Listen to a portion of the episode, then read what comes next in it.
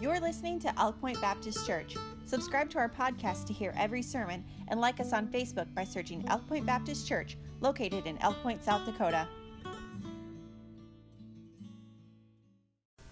What do you think of when you think of missions? Gospel sharing? I like that answer. Uh, ooh, anything else when you think of missions?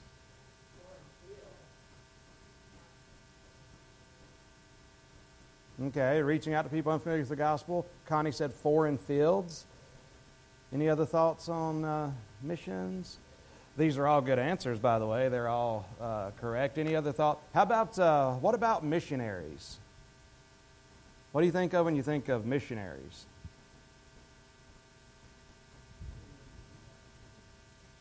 Okay, somebody who brings the message in a different language. Uh, that's that's uh, definitely a missionary. Uh, any other thoughts when you think of a missionary?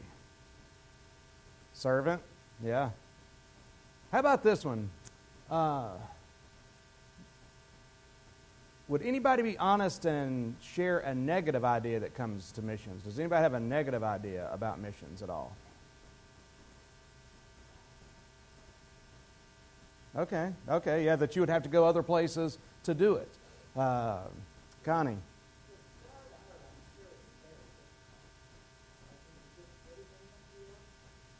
Okay, yeah, no, that's true. That's a, that's a, that's definitely a, that's a negative, if you will. For it's it's not easy for the people who are trying to carry out that mission. Yeah, Shane. Yeah, yeah, that's right, for sure. Yeah, it's on the uh, on certain foreign fields. It's definitely dangerous. Uh, and I was thinking, even along the lines of, uh, you know, some people I know. We have people in our church that, uh, unbeknownst to me, man, it's it's just a it's weird how different church backgrounds and you know our our past experiences can affect us negatively. Uh, because when it comes to missions giving, uh, I can tell you in my you know 30 years of being saved. Uh, so for the last uh, coming up on 30 years, yeah, uh, that missions has been just 100% positive experience for me. There has not been one negative thing that I could say about missions. Now, I'm not talking about experiences. I've had negative experiences. But I mean, as far as just my, my, my experience as a church member, hearing about missions, being encouraged and challenged to give, never once has it felt like propulsion, never once has it felt like manipulation, never once has it felt like anything like that. Uh, I've been blessed to have missions presented to me in my experience just a 100% positive experience. You say missions to me, it's like, ooh, missions giving, yeah. But I'm aware that there's other people uh, that have had, had other experiences within our church that come from other churches to where missions was, your missions giving was a propulsion. We gave this much last year, and we're not leaving this building until we commit to give more this next year. Does that sound like the Spirit of Christ at all? Or the Spirit of the gospel? You know, it doesn't. But unfortunately, there's people that have experienced that. You know, we need to get the gospel out by golly, you bunch of heathen. You know, it's just terrible. And so I'm aware of that today. Um, but understand, when I talk about missions, like literally, my experience with missions has been uh, so positive, and, and, and I've talked to some others too. I remember asking Ryan, I'm like, man, what's, what's your experience with missions been? And he's like, positive. Uh, he didn't have, but, but others have. And, uh, but, but I think there's some misunderstanding. There's, one, there's definitely some misunderstanding and debate when it comes to missions giving. Um, I believe, I believe it's pretty clear. I don't believe there should be too much debate on whether or not we should give to missions. Uh, the way we give to missions, there, there enters in a little bit more debate uh, when it comes to that. In the way of giving in general, there could come more debate.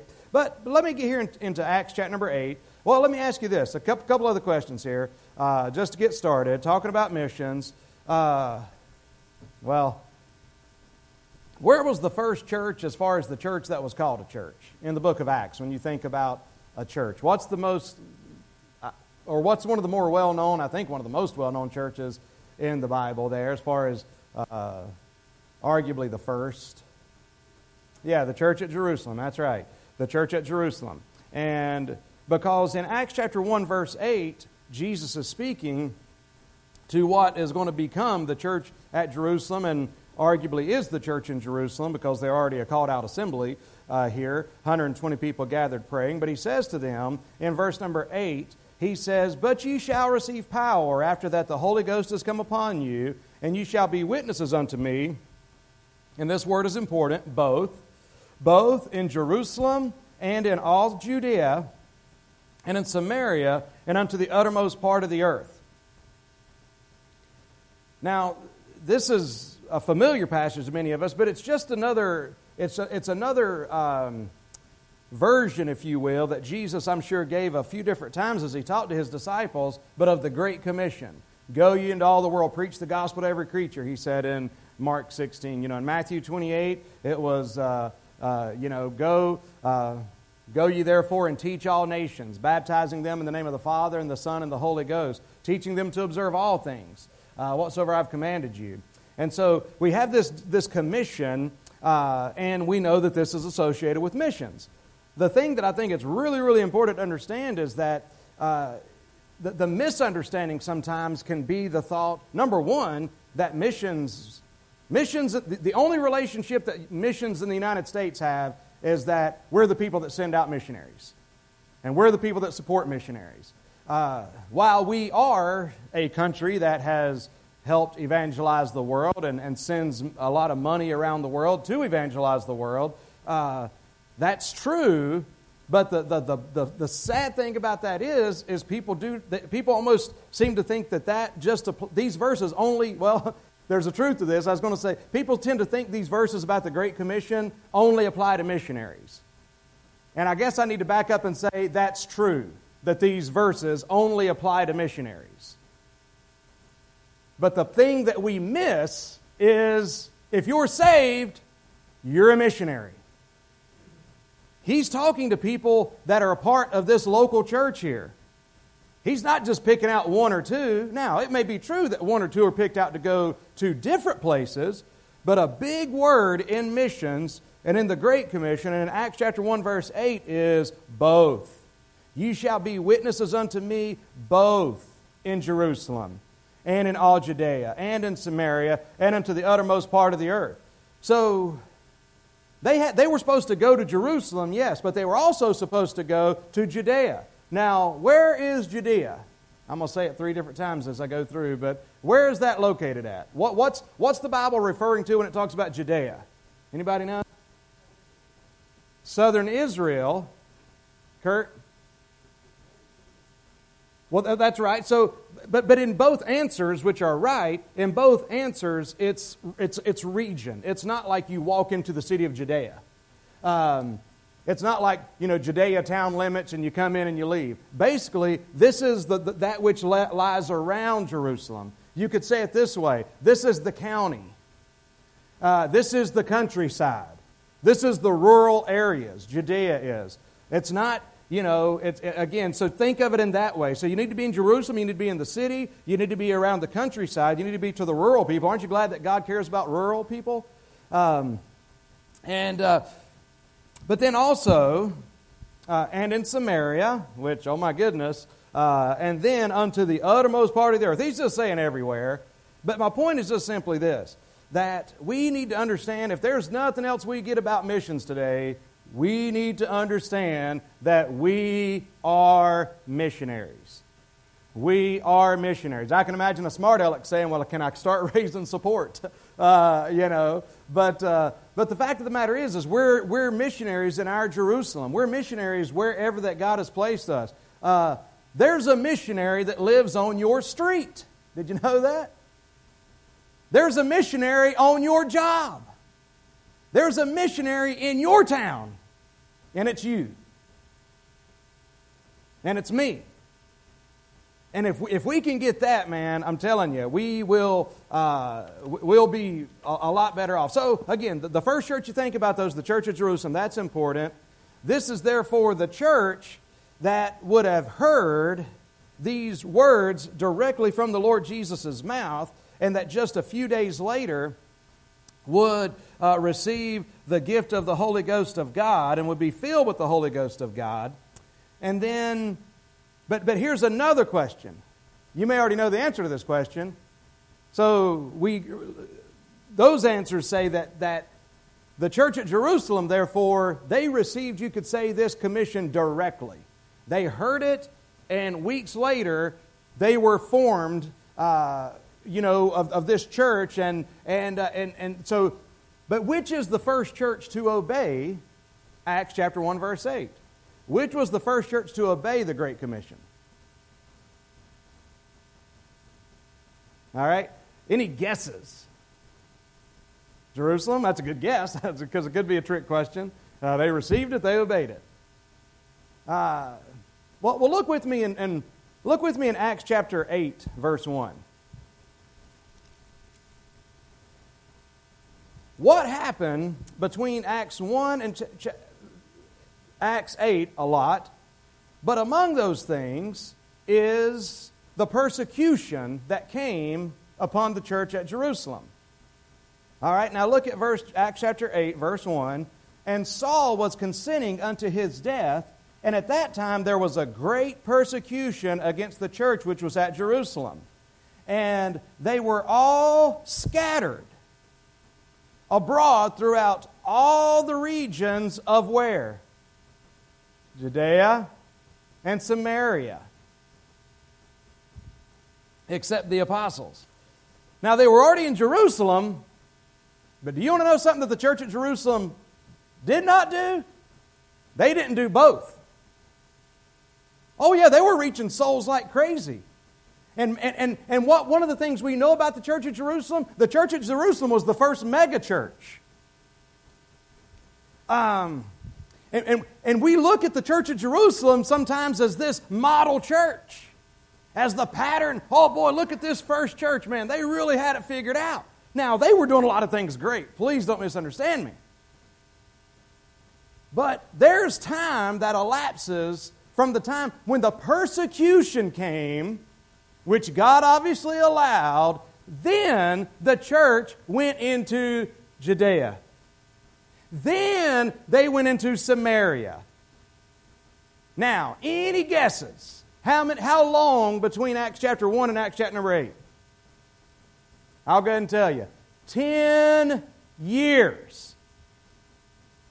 10 years. Imagine that. Before they got a hold of it. So, therefore, if you were to look over it in our text in, on, on this topic of missions, uh, is going to be in Acts chapter number 13. So let's go to Acts 13 now. So now we're going to read about the first church. Now, God, in a sense, made the church at Jerusalem obey him finally.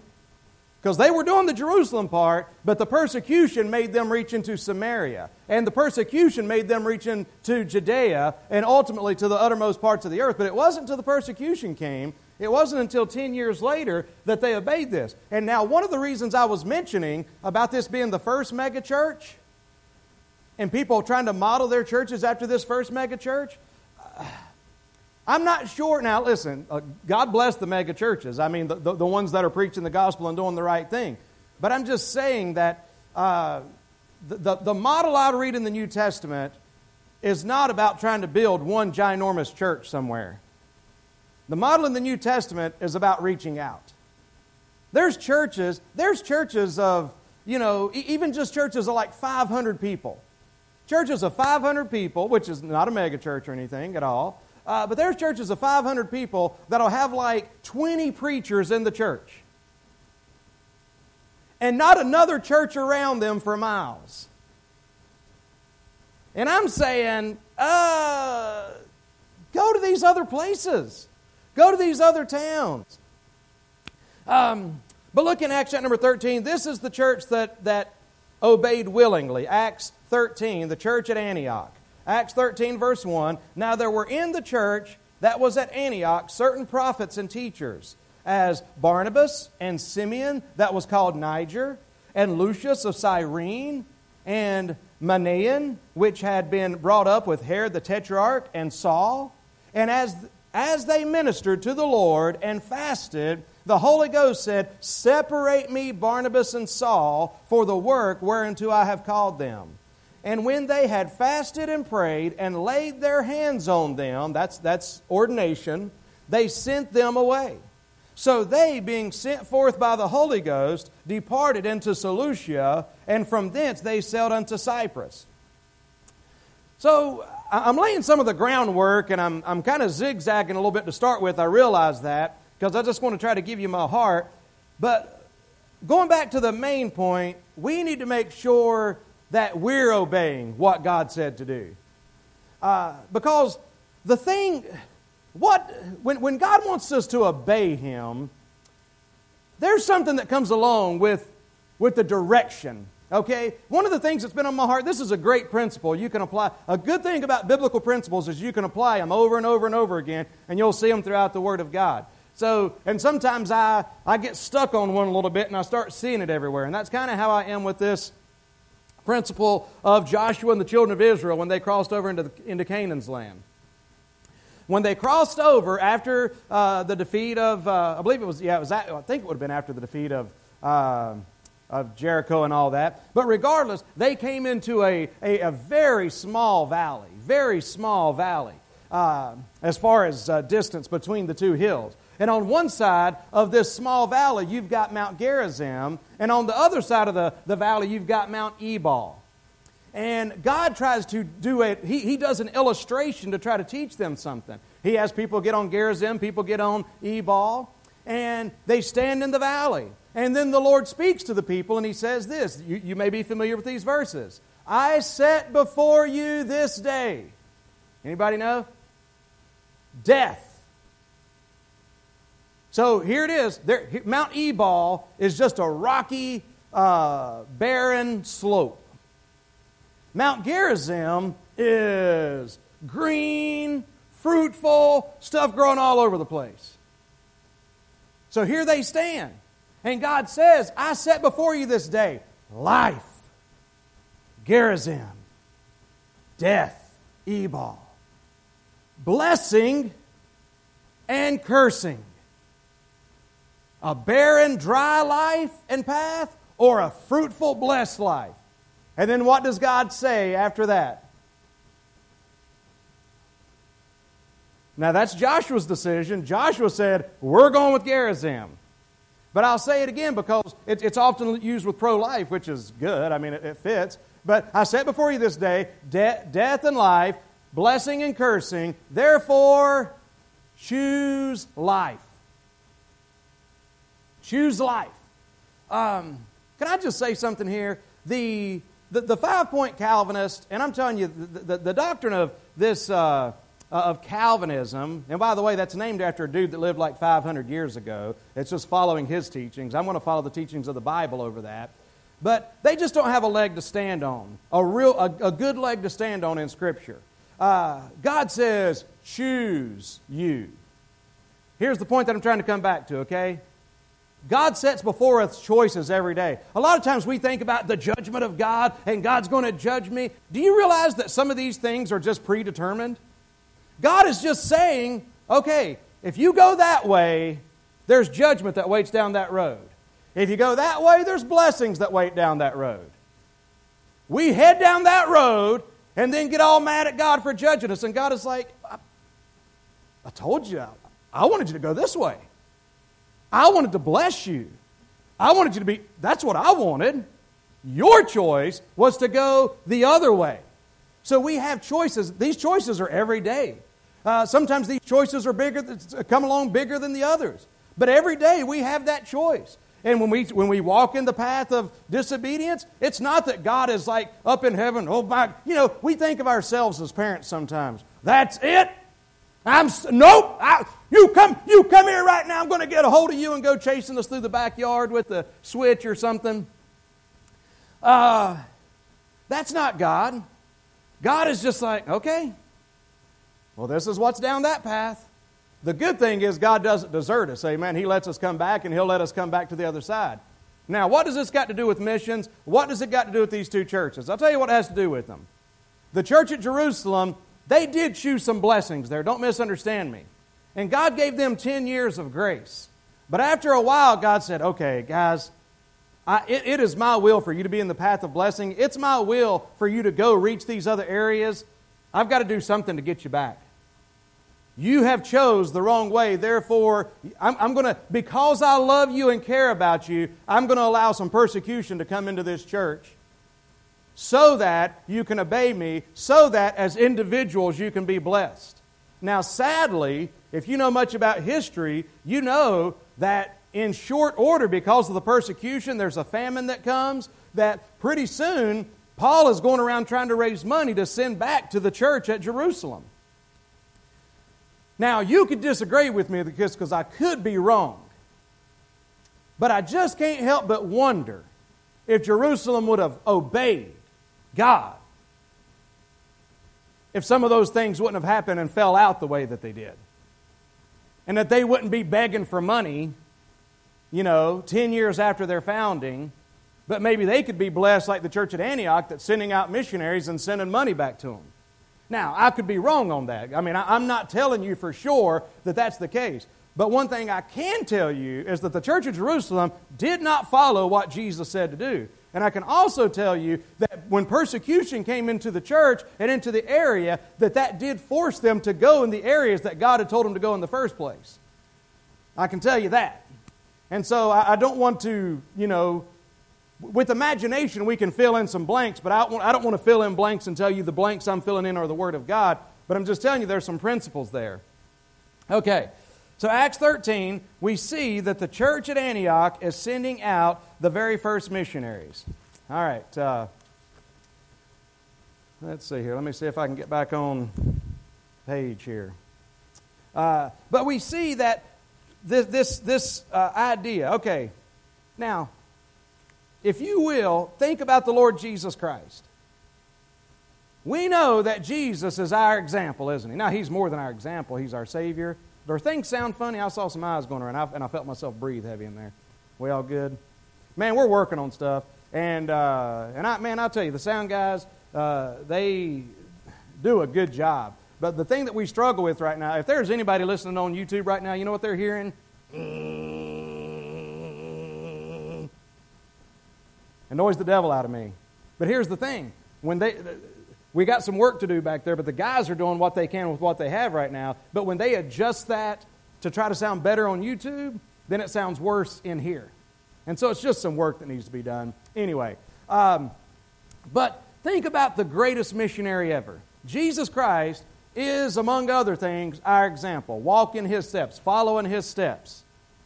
Think about what Jesus did. He, he gave us the example in the Good Samaritan, didn't he? He said this. He said, okay, uh, I see some people that need me, need to be saved.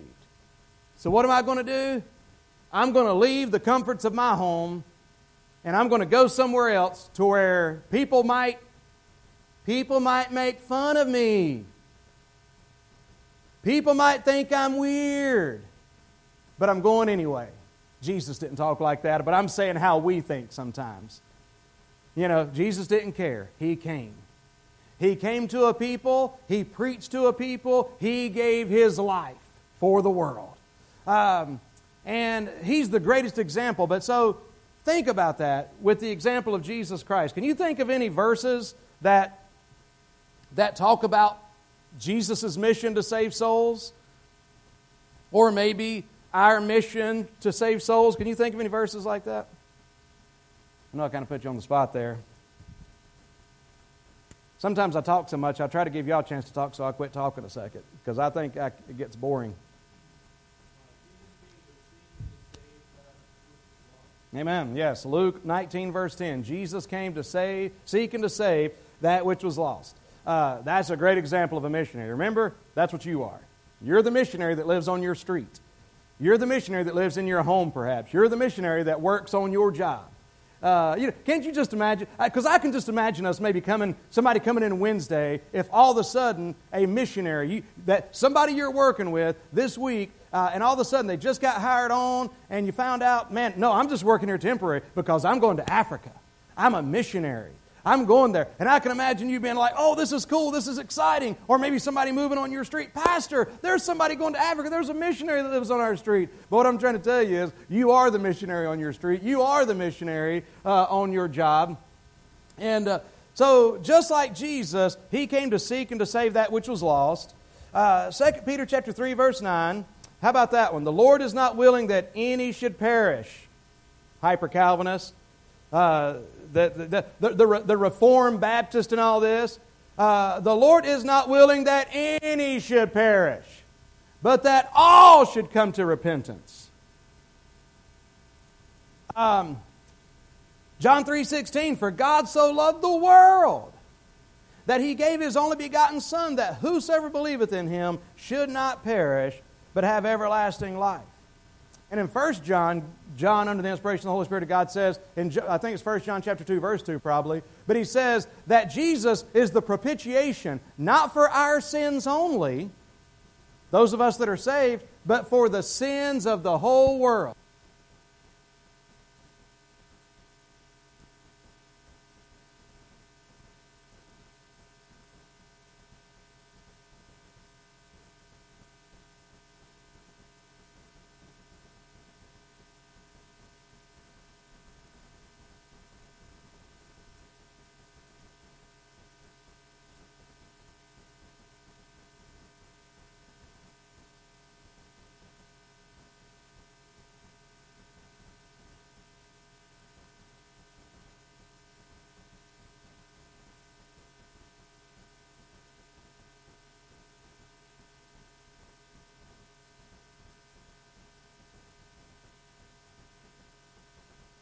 Okay. Uh, so, uh, what they teach, though, I can't walk around now unless I carry this with me. Uh, what they teach, though, is that, uh, as, as far as the five point Calvinist goes, that number one, Jesus only died for a chosen few. The rest, he chose to go to hell because that's how he feels about them. All right, so God predestined most people to hell according to their teaching. Um, don't love them, apparently. Uh, don't care about them. Let them go to hell. But then he predestined some of us. Man, we're the special ones to go to heaven. Isn't this wonderful? Um, but then, in addition to that, since Jesus uh, didn't care enough, see, Jesus didn't love those other jokers. You know how I know? Because he didn't even die for them. Because what would be the point of dying for these people if he's already chosen them to go to hell?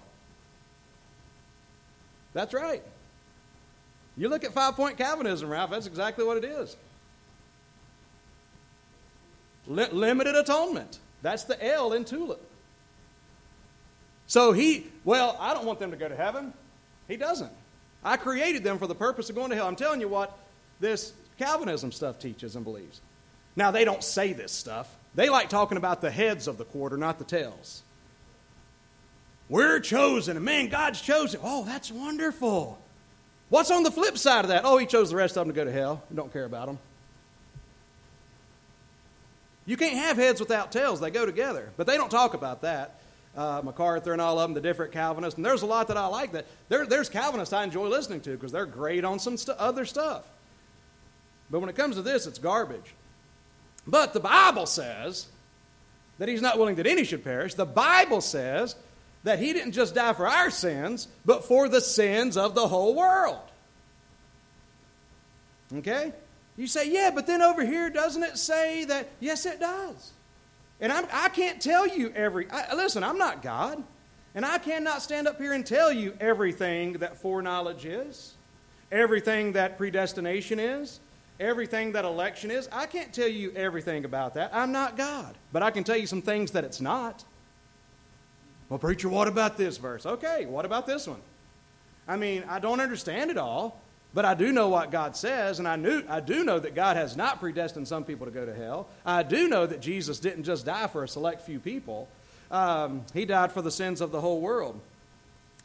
And, uh, okay, that's my little soapbox for now. Uh, not only does Christ care for the entire world uh, and, and wants them to hear the gospel message, but He's commissioned us. Man, what a privilege. He's commissioned you and I to go share that message with the lost and dying world. That's just, it's a privilege.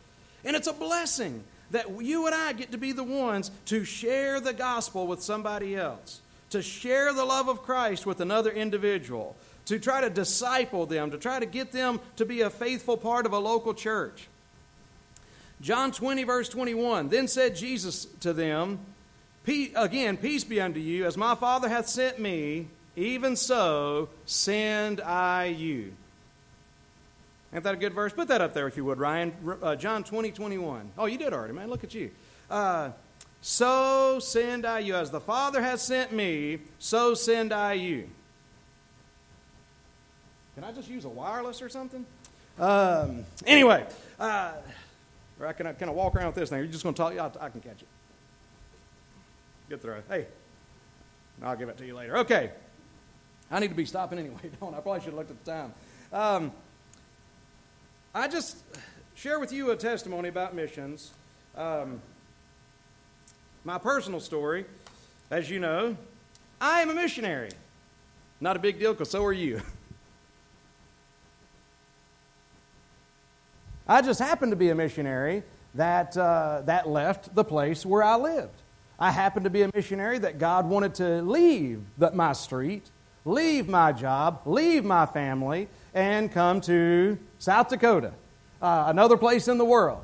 Now, some people, number one, don't consider themselves missionaries. A lot of people don't com- consider people within the United States missionaries, but we're all missionaries, every last one of us. But I happen to be a missionary that God sent up here there's other missionaries that God sends to, you know, Germany and different places in Africa and wherever. Um, but whenever I was praying about the will of God, I'd already surrendered to preach 27 years ago. I told you just about a week or so ago that I surrendered to preach, preached my very first message. And but then going back a little over 20 years ago, God was working on my heart, probably 22, 23 years ago, God was working on my heart about uh, doing more. And as a, as a preacher, I would sit in churches, and, and I, was, I was youth pastor, I was working with the youth, uh, you know, uh, preaching uh, regularly in different spots and areas around our region. Uh, but man, I was no longer, that, I wasn't satisfied with that anymore because God wanted more. God wanted more. And so every time I'd go and hear a missionary, every time I'd hear somebody, I volunteered. I told you, you know, one of the things that I'd prayed about for about a year was going to a little island called Anguilla. And come February, I'm going to wish that's what I had chosen. No, I'm not, I promise you. Um, but, uh, but I had surrendered to go to a, because uh, you want to know something? Here's another challenge to, to mission. You know what a missionary has to do? A missionary has to surrender.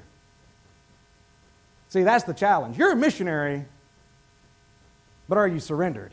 Because if you're not surrendered, then we're not going to be very good missionaries. We're surrendered. In other words, what I mean by surrender is saying, I'm surrendering my will to God's will. Oh, Lord, you want me to witness to this person? I'll witness to this person. Okay, Lord, I'm struggling with my words right now, but you know what? By golly, I can get them a gospel tract. And I can invite them to church, or I can invite them to a Bible study, uh, or something like that. Just, I want to do something to try to get this person to Jesus. Uh, I, I'm going to try to build a relationship with this person so that, so that I can befriend them, so that I can, because I care about them and I'd love for them to know about my Savior. But I'd surrendered, I would go anywhere in the world where God began to work on my heart about coming to South Dakota. And one of the things that when God really confirmed it, I was sitting in a Bible college class, and was, we were learning about it was a missions uh, it was a mission session that we were in, and man, the teacher, the instructor got up there and he began to teach about the Good Samaritan. And you know, Jesus said, "So send I you." All right. Uh, the Good Samaritan is, is an example, number one, of what Jesus did. Jesus came. Uh, he, he came to somebody that was beaten down. He cared about them. He healed them. Jesus, the, the Good Samaritan is an example of Jesus. But then he gets and he tells that story, and he gets down to the end of that story about the Good Samaritan. And does anybody know the, the, the last uh, phrase that he said to the, uh, to, the, to the man who had asked about who's my neighbor and all that stuff? You may not because it sticks out in my mind. Yes, okay, thank you, Ralph. Go do thou likewise. And I'm telling y'all this to tell you, so send I you. I'm sitting in that, that Bible college class in Concord, North Carolina, and as I sit there, I've heard many, many times verses like, So send I you. Go do thou likewise. But man, sitting in that Bible college class that day, you know what I heard? Jesse, go do thou likewise. So send I you. You get what I'm saying? It's easy to sit in church and say, Yep, God sent us. God wants us all to be missionaries, but it's another thing when we grasp the idea and the principle oh, me. You want me to go witness to somebody. But it was when I was praying about South Dakota, and, and, and I'm just telling you that that principle spoke to me specifically when God was first calling me to come out here to the state of South Dakota. And, uh, and, and I tease. Uh, I'm not teasing about hating the cold, I promise you that much. But I do tease you about not wanting to be here, amen, uh, in the winter. Uh, I, I, this is where God, there is not another place I would rather be in this world. Um, it doesn't mean that I might not start trying to get away for a week in the middle of February or something every once in a while. Uh, but uh, what it does mean is that I'm telling you right now, there is not another place in the world I would rather be. There's not another church I would rather be pastoring. Uh, I'm telling you, uh, it is not lost on me how blessed I am to be the pastor of this church right here. It is not lost on me. I do not, I, I, I, there's no doubt that I take for granted some things. Uh, human nature, we do that sometimes. But I'm telling you, I don't take too much for granted. When I see y'all coming in these doors, sitting on these uh, chairs, being an encouragement, doing something for the Lord, trying to witness to somebody else, whatever, uh, I, I'm just so, so blessed and I'm so glad that this is the place where God has called me to go. But the point is, is that Jesus said, Go do thou likewise. I guess today, uh, my main message that I'm trying to get across is we're all missionaries. And that the church of Jerusalem may have failed in some way, and we could argue that. But one thing's for sure the church at Antioch was the first church to send out missionaries. Um, Okay, so I am going to stop right there. I see Ralph has a question or comment.